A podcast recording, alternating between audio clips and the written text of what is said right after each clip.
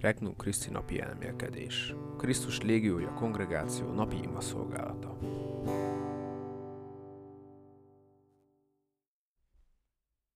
Keresd a valódi kincset, az örök életet.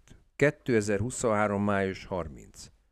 Évközi 8. hét, kedd. Márk evangéliumából 10. fejezet. A gazdag ifjúval folytatott beszélgetés után Péter apostol megszólalt, és ezt mondta Jézusnak. Nézd, mi mindent elhagytunk, és követtünk téged. Jézus így válaszolt. Bizony mondom nektek, mindenki, aki értem és az evangéliumért elhagyja otthonát, testvéreit, anyját, apját, gyermekeit vagy földjét, százannyit kap.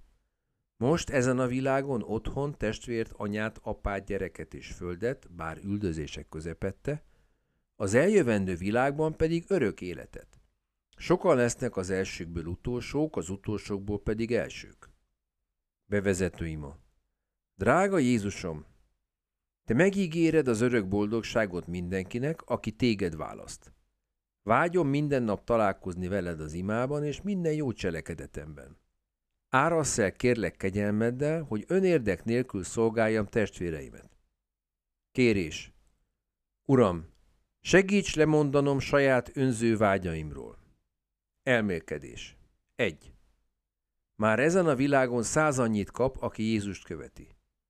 Miután Jézus a világi kincsek káros voltáról tanít, nem hagy kétségben bennünket, azonnal megmutatja azt is, melyek a valódi értékek az életünkben aki Jézus követévé válik, és ezért képes lemondani a világ csecsebecséjéhez való ragaszkodásáról, az sokkal nagyobb jót kap Istentől már ebben a földi életében is. Testvért, anyát, apát, gyermeket.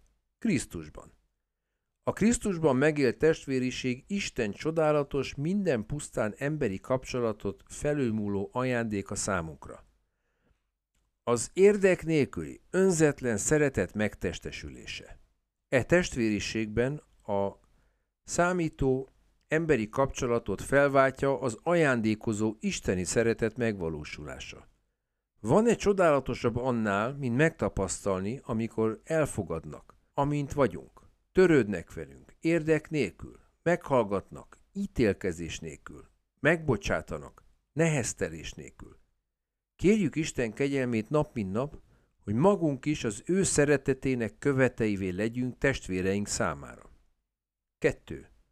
Az eljövendő világban pedig örök életet. Reggeltől estig elborítanak bennünket a fontosabbnál fontosabb feladataink, és valahogy soha nem marad időnk arra, hogy örüljünk Isten felmérhetetlenül nagy ajándékának, a ránk váró örök életnek Jézus és mennyei atyánk társaságában. Pedig Jézus ezt biztosan ígéri azoknak, akik őt választják.